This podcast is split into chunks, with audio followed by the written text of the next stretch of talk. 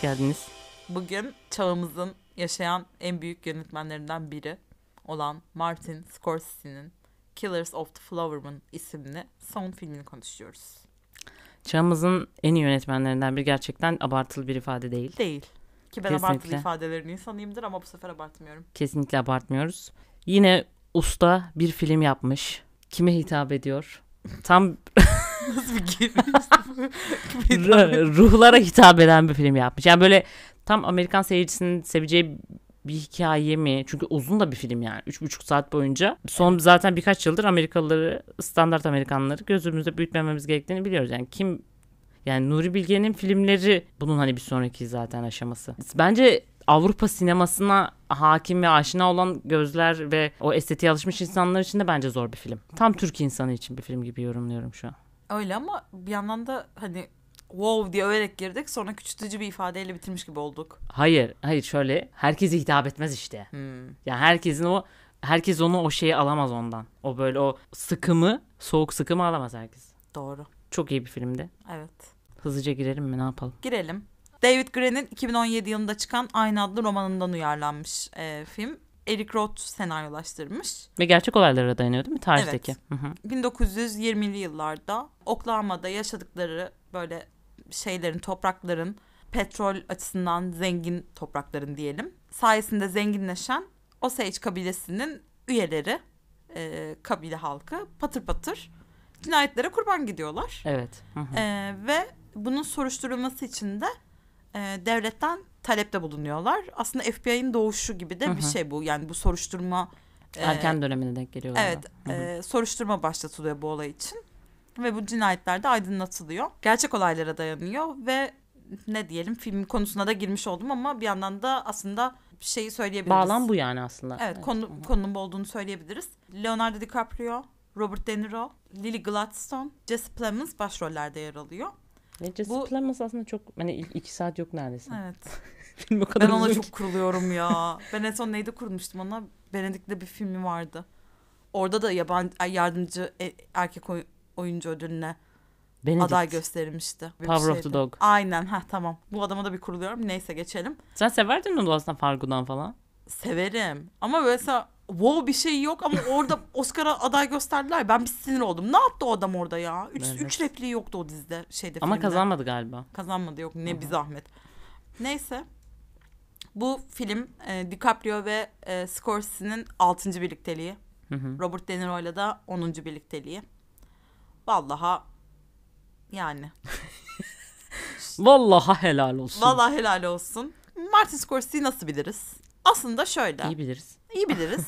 İyi bir yönetmendir. Genelde de suç, polisiye vesaire gibi konulara işte klasikleşen Evet. konuları vardır. Belli şeylere. Evet, yozlaşmalara, mafya, Hı hı, hı hı. işte suç örgütleri vesaire gibi şeylere ilgi duyar. Evet. Ee, Komplekstir ama çok da nettir. Mesela karakterlerin motivasyonları, işte arka plandaki hikayeleri onu inanılmaz yedirir yani. Evet. Böyle bildiğiniz böyle güzel bir hikaye anlatır yani. Burada da aslında o tadı almadık mı? Böyle mini dizi gibi de Ben bir izlerken bir yerde sinir oldum. Ulan adam film yapacağına Irishman'de de en son bizi bu kadar yormuştun. Hı hı. Film yapacağına git bunu üç bölümlük dizi yap. Ben bunu bir kısmını sporda, bir kısmını evde, bir kısmını arabada beklerken izlemek zorunda mıyım? Hani öyle bir böldüm. Evet. Ben kendi adıma yapacak bunu şey böldün yok. mü? Böldüm ya mecbur Ben- bitmiyor abi. Ben başında Evet. duramam üç buçuk saat bir filmin. Ben e, ikiye böldüm. Arada bir böyle bir lavabo molası verdim ama aynı akşam da izledim. Dün ha akşam. bak çok büyük bir başarı. Ben yapamadım Evet. onu. Ee, ama yani neyse bitirdim. Şöyle koptuğum, sıkıldığım için değil. Ben uzun süre o kadar başında duramadığım için. Etkileyici bir film, güzel bir filmdi. Bitirdiğimde de dedim sana helal olsun. Sen büyük bir ustasın. Şimdi aslında e, Martin Scorsese'nin bir özelliği daha var.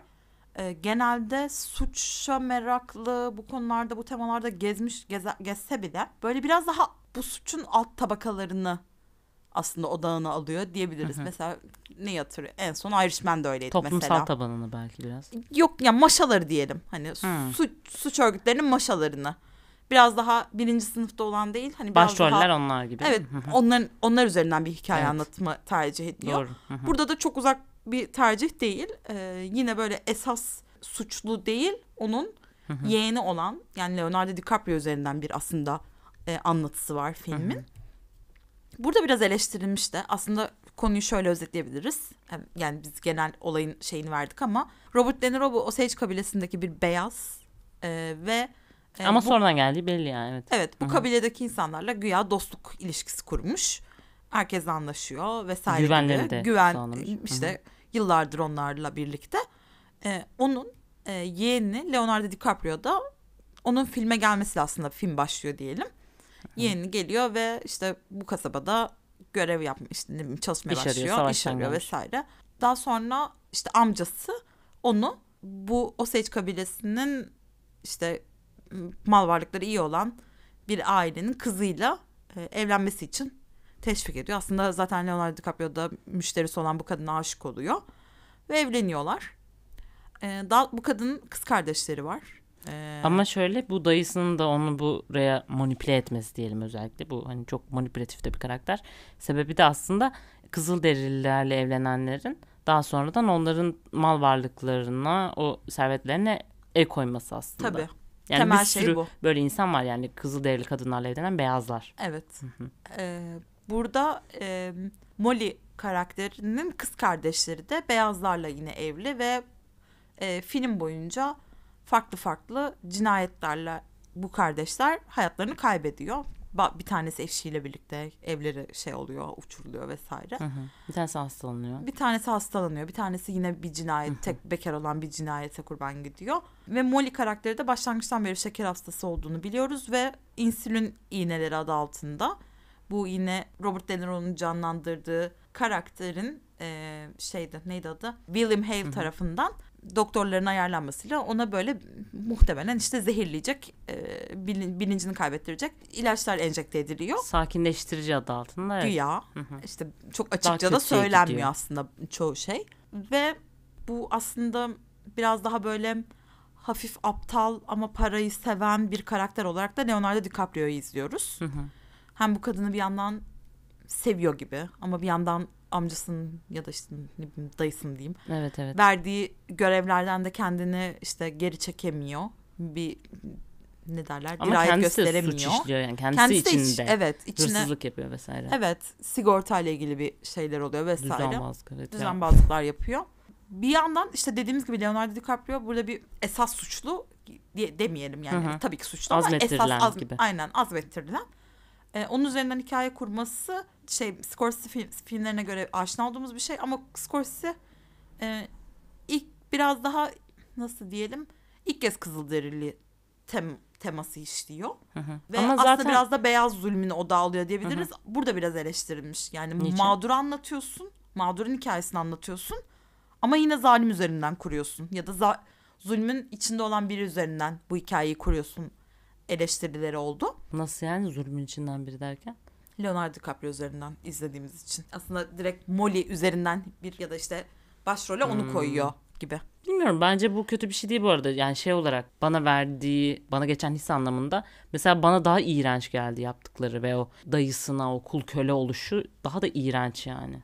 Öteki taraftan belki daha dramatik, fazla dramatik olabilir mesela. Şu an o tarafa tiksinerek hani izledim yani. Ben de bunu Hı hı. e, bu eleştiriyi okudum ama ben de buna katılmıyorum. Katılmıyorum derken evet böyle yapmış ama bu, bu da bir hikaye anlatım tercihidir. Tabii ki.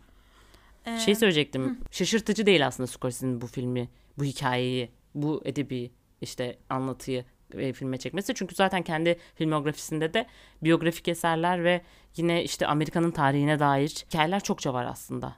O anlamda yani tam Amerikan sineması, yani Amerika'nın hikayesi aslında Scorsese'nin hani sinema diliyle çok da benzeşen ve özdeşleşen şeyler de bence.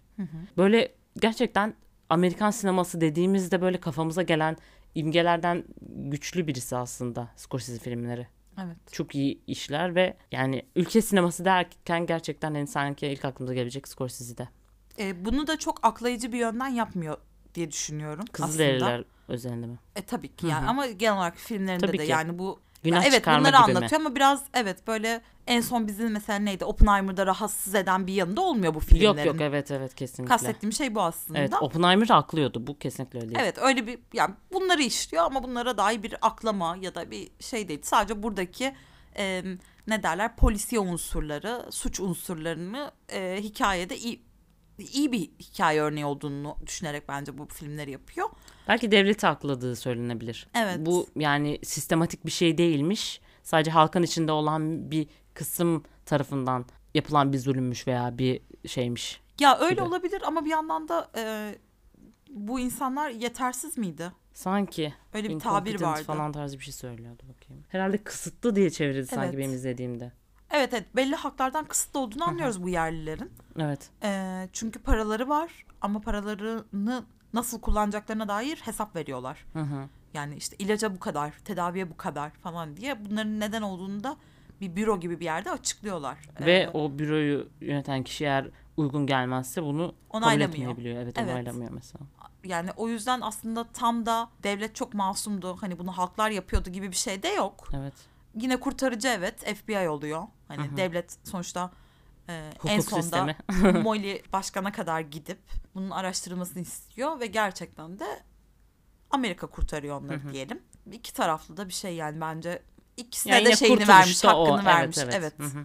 Ee, yani kurtuluş olarak gösteriyor da diyemeyiz. Hı hı. Hani böyle bunu çünkü orada eğer şey olsaydı bunu yücelten hani ve bu nihayet Amerika devleti bunu öyle Yok bir yok hani anlatım da böyle yok. büyüten bir anlatı değildi. Hani yine net- neticelendi ve hani bu sayede de oldu. Yani Evet. inanılmaz yücelten değil ama. olay zaten yani e, ya bu e, kitap da bunu konu alıyormuş. FBI'nin kuruluşu vesaire de hani bu bağlamda da gerçek bir olay zaten. Hı hı. E, böyle gerçekleşmiş. Etkileyici oyunculuklar vardı. Bir kere başta Leonardo DiCaprio'yu bence böyle biraz ezik, alık e, bir şeyde görmek e, uzun yıllar sonra ben benim hoşuma gitti. Evet evet. Sonra Robert De Niro gerçekten yani üstad her zamanki gibi döktürmüş. Vallahi. Onun oyunculuğu daha böyle yani onun rolü diyelim daha ince işlenmiş gibiydi. Sanki daha çalışılmış Hı hı. o kötülük e, haline Güzel ama bir yandan da böyle iyi görünen bir kötülük haline Evet iyi evet. Kızılderililere çok hani işte oraya okullar açıyor, bale okulu açıyor. işte destek oluyor araştırılması için vesaire. Ama öteki taraftan o adamla baş başa geldiklerinde mesela ne kadar hani aslında o planlayıcısı evet, yani ikili olarak konuştuklarında mesela evet doğru. Ee, bununla birlikte e, hikayeyi anlatıcı olarak da dinlediğimiz e, Lily Gladstone'un oyunculuğu aslında da onun ağzından da anlatıyor mesela. O kadar da pasif bir karakter değil anlatıda bence kadın bak mesela. Evet değil ama herhalde Leonardo üzerinden genel olarak hikayeyi izlediğimiz için ama anlatıcı kadın aslında Evet, evet. Yani doğru. Doğru. Zaten ilk başta bi- bize bir dış ses eşlik ediyor. Hı hı. Ee, bu cinayetlerin e, nasıl başladığını, kimlerin öldürüldüğünü vesaire. Bu da Molly karakteri. Çok iyi bir oyunculuktu. Çok iyiydi. Sakin, dingin, e, Olgun ses olgun. tonuyla. Evet. Özellikle mesela o şey sahnelerinde insülin yüzünden bu işte artık bu baykuşu görme sahneleri vesaire. Hı hı. E, bayağı etkileyici bir oyunculuğu Evet. vardı. Ve böyle izlerken hani keyif de alarak izliyorsun. Tatmin ediyor yani oyunculuğu böyle. Çok evet hoşuma Ben şeyleri de Bayağıdır sevdim. Böyle böyle bir tat almamıştım bir oyunculukta. Kesinlikle. Kızın annesinin e, Hı. ölümünde işte kendi kabilesinden birilerini görmesi baykuş vesaire hı. o, o anların girmesi sonra uzaktan uzak plandan bakınca e, aslında gerçek olanı o anda olanı görmemiz o mistik anlatılar vesaire onlar Evet. da hoşuma gitti. O kabilenin genel gelenekleri böyle film başında da boyunca da çok tatlıydı bence. Ve onlara o kadar ekran süresi vermiş olması da çok tatlı bir detay. Hani böyle çok yetiştirmemiş mesela. Gerçekten yani yönetmen de onun hikayesini de anlatmak istemiş. Mesela hangi dilde konuştuklarını ben çok bilmiyorum ama o dilde de hani bazı yerleri çevrilmemiş mesela. Ee, Gizemli tutulmuş gizemli orası. tutmuş. İşte o mesela karakterler bile onu konuşuyor mesela. Onu yapmayabilirdi belki başka bir yönetmen. Leonardo DiCaprio'nun karakteri olsun. işte Robert De Niro'nun karakteri de yine o halka hitap ederken öyle de konuşuyor. O da çok gerçekçi bence. Evet. O, o tercihler güzel dediğin gibi. Kıyafetler hem gösterişten uzak ama bir yandan da çok e, incelikli kıyafetler. Kostüm tasarımında e, Oscar'a aday oldu. E, bununla birlikte e, Martin Scorsese en iyi yönetmende e, Oscar 2024 Oscar'ında aday bu filmiyle. En iyi film olarak e, Robert De Niro en iyi yardımcı erkek oyuncu olarak Lily Gladstone en iyi kadın oyuncu dalında aday. Sinematografide, e, müzikte. En iyi kurguda Thelma Schoonmaker var. Thelma Schoonmaker aslında çok e, klasik bir isim Martin Scorsese filmlerinde. Bunu ben de görünce özellikle belirtmek isterim. Kendisi 84 yaşında. Neredeyse Martin Scorsese'nin böyle en eski filmlerinden beri işte e, Raging Bull'dan beri birlikte çalıştıkları bir editör ve hala birlikte çalışıyor olmaları çok tatlı. Kadın kaç yaşında yani? Martin Scorsese bu konuda şey ya müzik de öyle. Ee, ki zaten bu filmin müziklerini yapan e, Robbie Robertson da Ağustos ayında falan galiba vefat etmiş. Hmm, Filmi de evet. zaten ona ithaf etmiş e, Martin Scorsese. Evet. Aynı zamanda film premierini Cannes Film Festivali'nde yaptı. Filmin en sonunda şey sahnesi çok e, tatlıydı. Böyle hikaye böyle hafifçe tamamlanırken artık hikayenin bu Osage halkının bu işte cinayetlerin daha sonra işte sonuçlanması ve mahkemeyle işte bir o davanın kapanmasını böyle bir radyo tiyatrosu olarak aslında bir Ay, gördüğümüz bir sahne var. Yine böyle olan olayların bir radyo tiyatrosu şeklinde anlatışı var. Sahneleniyor o sırada biz onu izliyoruz. Orada Scorsese'nin kendisi de sahneye çıkıyor ve o böyle Molly'nin aslında hikayesinin tamamlanışını kendi ağzından dinliyoruz. Çok tatlıydı. Bence çok güzel bir e, hem bitirişte hem de Ma- Martin Scorsese'nin artık 80 yaşına gelen bir yönetmen olarak böyle filmlerinde de kendisini ufak görmemiz e, güzel. Son filmi mi olur? Kendisi son filmi olacak gibi değil ama yani sonlara yaklaştığını söylüyor zaten. Hmm. E, belki bir film daha yaparım falan demişti en son herhalde. Martin Scorsese yaş- yaşayan dediğimiz gibi en büyük yönetmenlerden birisi ve ben e, böyle bir filmin hani Kapanış finale yapmasın. doğru yani kapanış yapmadı ama hani bilmiyoruz tabii Allah bilir şu an bir şey demeyeyim. ama yani muazzam bir şey değil mi? evet. Ee, yaşlı olduğunu kabul de eden bir yönetmen. Hani böyle bir kibri vesaire yok. Ki bunu TikTok videolarından biliyoruz. evet. Letterboxd'a girmesinden biliyoruz. Evet. Ee, ama bir yandan da böyle izleyip hani yani 80 yaşındasın bunca film yaptın ve yine yeni bir şey izleyebiliyoruz. Evet. Heyecanlı onu uyandırıyor olması çok büyük o bir sahne şey. mesela hala yeni bir şeyler yapıyor olması. Kaç yıldır film çekiyorsun. Standarda oturtmayıp yine Deneme. farklı bir şey yapayım. Evet. Muazzam bir şey ya. Ben bayıldım filme. Gerçek yani gerçek Evet. otör bu gerçek sanırım yani. Gerçek otör bu sanırım. Gerçek Öyle diye sinemacı. düşünüyorum ama bir yandan da hep böyle e, haksızlık yapmak istemiyorum. Hani burada Martin Scorsese'yi büyütmek için vesaire söylemiyorum. Benim en sevdiğim yönetmenlerden birisi değil. Tabii. Ama Hı hı. biraz daha böyle bağımsız sinemada e, şey alışkanlığı oluyor. Artık belli bir tarzı benimseyip hani e, aynı üsluptan devam eden. Mesela bence Nuri Bilge son filmiyle birazcık onu kırdı. Farklı teknik özellikle denemesiyle. Bu çabayı koruyanlar biraz daha farklılaşıyor. Bence modern hayata aslında biraz da alışma şeyle de alakalı. Değişiyor çünkü her şey evet değişiyor. işte o değişimi kabul edip ego egoyla biraz da şey yapmayla. Bence egoya hiç gerek yok aslında. Evet. Senin zaten sen bir sanatçısın ve zaten ben bu şekilde e, yani kafamda her şeyi artık bitirdim ve ben bu kalıplarda bir iş yapıyorum bence demektense Bu tabii ki bir şeyler denemelisin Evet. yani. Çünkü sinemada yaşıyor ya. Evet. Hani- Ki sen zaten denediğin için sadece denediğin için bile kıymetli olabilir iyi veya kötü olsun yani. Ya. Çünkü sen zaten kötü bir şey yaps kötü bir şey olmayacak artık o. Sadece sen denediğin için bile düşünmeye değer de olacak. Çünkü sen zaten artık bir şeyi geçtin ki. Belli bir o aşamayı aştın yani. Ama yine de bir cesaret işi olduğu kabul Evet. edilebilir. Yani hani tamam. O belki comfort zone'dan çıkmakla da alakalı olabilir. Evet. Böyle bir hikaye izliyor olmak özellikle böyle acılarla yoğrulmuş bir hikayesi olan bir halkın halkın da filmini yapmış olması e, yine ayrı açıdan kıymetli bence. Kesinlikle ve filmi izlerken şey diye düşündüm. Hani böyle çeşitli coğrafyalardan işler gördükçe böyle insan hani oranın e, tarihine vesaire daha ilgi duyuyor ya. Böyle Amerika'ya dair çok fazla bir şey hissetmiyordum böyle bir süredir. Yani görebileceğim şeyleri gördük sanki. Hani işte popüler kültürü vesaire zaten full Amerika yani popüler kültür işte filmlerde orada burada zaten Amerika'nın kültürüne yeterince hakimiz gibi geliyordu ama bunu izledikten sonra bile yani aslında gerçekten orada böyle şeyler de var. Yani belki üstü örtülmüş. Yani artık yaşananlardan dolayı belki çok da konuşulmayan artık geliş, gelişine yani üstü örtülmüş şeyler hikayeler öyle bir tarih var ama yani var yani gerçekten ve oraya gidip o da keşfedilebilir. Bana biraz onu şey yaptı Açtı o aydınlattı kapıyı. Hı hı. kesinlikle. Merak ediyorum yani. Çok da eski değil bu arada. Yani Evet. 100 yıl öncenin hikayesi aslında. Ee, Hani 200 olsun. Avrupa'da kız- orada burada nerede daha da eskileri var. O daha da kesinlikle daha yakın ve oranın torunları o Lily Gladstone'un da kendisi aslında bir Blackfeet kabilesinin üyesiymiş mesela. Kendisinin de öyle bir arka planı var ve sanırım böyle bir e, adaylık vesaire sırasında da böyle bir şey söylüyor.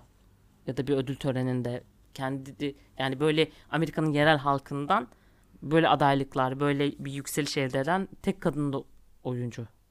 Sanırım yanlış hatırlamıyorsam. Bu arada kendisiyle ilgili ilginç bir fun fact vereceğim. Kendisi pandemi döneminde sanırım pandemi döneminden dolayı biraz ertelenmiş Covid'den dolayı filmin çekimleri. Bu dönemde de kendisi böyle data üzerine bir atölyeye kayıt olmak istiyormuş. Yani ka- ka- e, böyle kayıt olacakmış. Hani artık oyunculuğu bırakayım hani böyle artık hani dünyanın sonu geliyor gibi belki, belki düşündü pandemiden dolayı. E, tam böyle o hani böyle atölye süreci işte tam atölye kayıt olma sürecindeyken Martin Scorsese'den bir mail geldiğini görmüş ve o sırada hani o audition süreci gerçekleşmiş herhalde ondan hemen sonra. Çok ilginç. Çok iyi. Evet. Yani düşünsene böyle bir kariyeri bırakıyordun ve sonra karşına böyle bir film çıkıyor. Çok yani güzel olmuş. iyi Rabbim olmuş. yine nasip. Gerçekten çok iyi olmuş. Bu filmin 2017'de e, çıkan bir romandan uyarlanmış olması da bence yine Martin Scorsese'nin çağı yakalayan bir adam olduğunu da bence bir göstergesi. Yeni çıkan bir roman muhtemelen uzun sürede üzerine çalıştı ama Hı hı. yani ama onu yakalamış. Ama bu Ee, Osage şeylerin, cinayetlerin hikayesi sanırım daha önce de sinemaya aktarıldı sanırım. Öyle ama Molly'nin hikayesi üzerinde belki hı. galiba. Evet doğru. Verimli bir hayat diyebilir miyiz? daha ne olsun Yani daha ne olsun. yani. Bu arada filmin senaryosu da beni çok meraklandırdı. Yani Bu senaryo nasıl yazıldı mı? evet, Evet. bu senaryo nasıl yazıldı yani? Şimdi biz en son mesela Martin Scorsese'de Irishman'ı hatırlıyorum. Arada başka bir şeyler de yaptı galiba. Mini böyle belgesel gibi bir şeyler yaptı diye hatırlıyorum ama hani ben, ben en son Irishman'ı izlemiştim. Hı hı. İşte mesela kült olan işte Taxi Driver ya da işte bir kaçtı ya üzerinden 10-11 yıl geçti herhalde şey The Wolf of Wall Hı Street. hı. Genelde Shutter Island Departed. tabii canım aynen. Bir yandan Ee, bakıyorum o kadar çok. Bu tarz daha biraz daha moderne yakın şeyler izledikten ve onun anlat tam Irishman ve şeyde Goodfellas da galiba böyle biraz şeydi ama e, geçmiş odaklı bir şeydi. O biraz bu kadar geç hani bu kadar daha da geriye gitmek ve onun bir dönem sinemasını böyle 70'ler 60'lardan ziyade e, daha da biraz daha geri giderek 1920'lerde yani ne bileyim böyle bir 60'ların 70'lerin şeyi de yok ulaşılabilirliği falan yok ya. Hı hı, Ee, öyle bir dönemi Scorsese'den izlemek de bence keyifliydi. hı hı. Yani o mesela trenle e, ilk Leon, yani filmin açılış şeyi bence etkileyici. Sen de hani Evet, evet. podcast'a başlamadan önce söyledin o hayvanlar vesaire. Ee, o Siyah kasabanın beyaz filmleri de kullanmış herhalde. evet mesela onlar yeni teknik olarak da güzeldi. Hı hı. Ee, sonra bu Kızılderililerin işte kendilerine ait e, şeylerin ritüelleri, düğün Hı sahnesi, hı. e, kadının vefat etme işte büyük annenin vefat etmedeki o şeyler falan o tarz detayları böyle biraz daha tarihsel bir boyutta hem öyle de bir de zenginleştirerek e, izlemek ayrıca keyifliydi. E, o yüzden ben e, sana hatta böyle şey izleyince direkt yazdım. E, bayağı iyi bence en iyi Martin Scorsese filmi falan. Evet evet. Ee, öyle bir gaza gelmişliğim oldu. Ben ayrı bir yere koyuyorum gerçekten. Bir kere böyle bir kadın üzerin yani kadını biraz daha merkezde gördüğümüz bir Scorsese filmi olduğu için de bir ayrımcılık yapacağım. Hı hı. Ama bir yandan da hani şey de yok.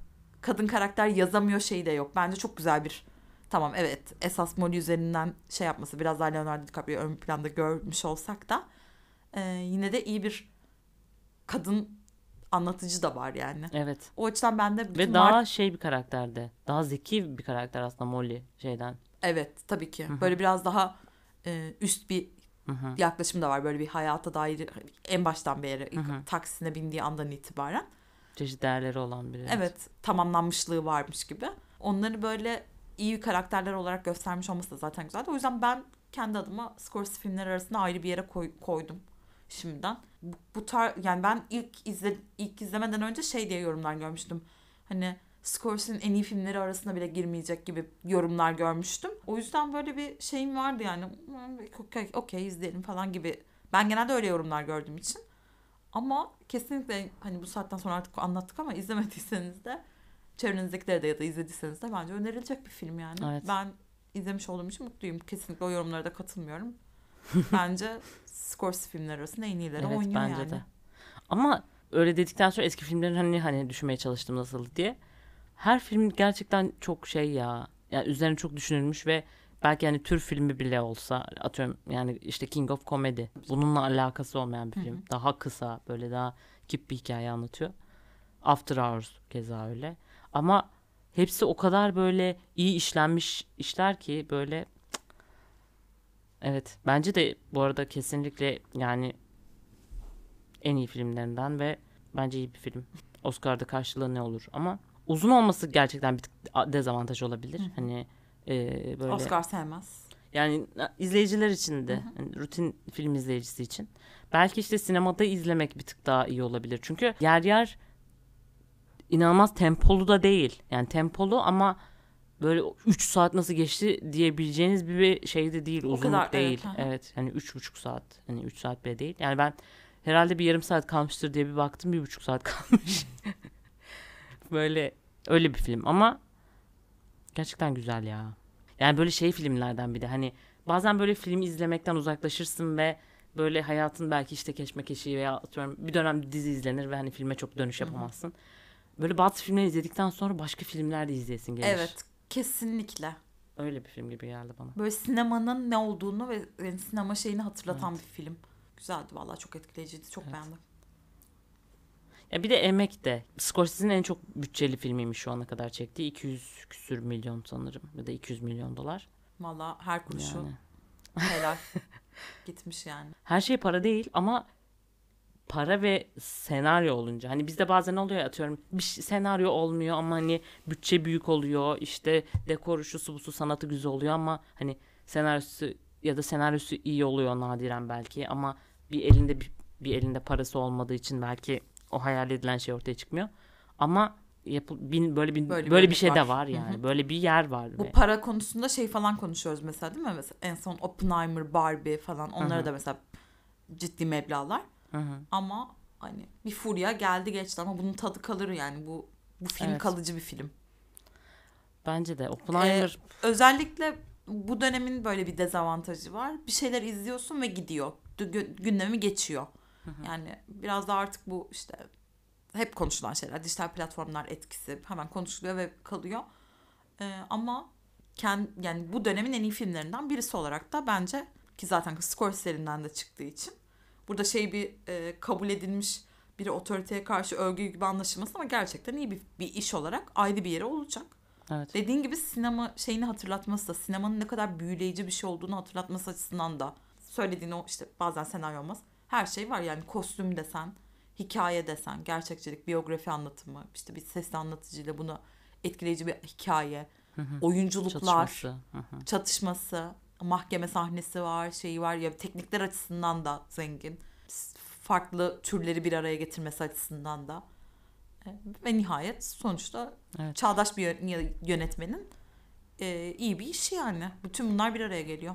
Ki aslında Apple TV'yi aslında yapımcılar yani ana yapımcılarından birisi sanırım Apple TV. Yani ya da Apple TV o sipariş vermemiştir diye düşünüyorum. Satın almıştır ama yani distribütörü o. Ve büyük ihtimal onun rahatlığı da Apple sonuçta bir film stüdyosu değil. O yüzden daha fazla imkan sağlıyor olabilir Scorsese'ye de aslında. Hani Scorsese bir ara bu Marvel DC filmlerine sağladığı şeyle de gündeme gelmişti. Öyle filmler hani atıyorum Netflix izleyebiliyoruz. Netflix'te insanlar hadi biz de diyelim çöp izliyor diye aslında atıyorum Netflix'te Irishman'ı da izleyebiliyoruz.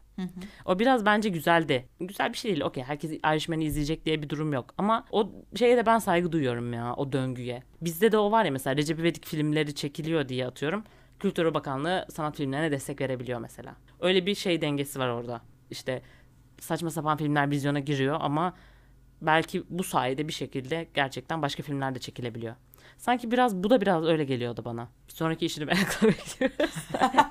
Dedem e, kızıyla TikTok çekmeyi bırakırsa evet takip etmiyorsanız e, muhakkak bakın ya. kesinlikle.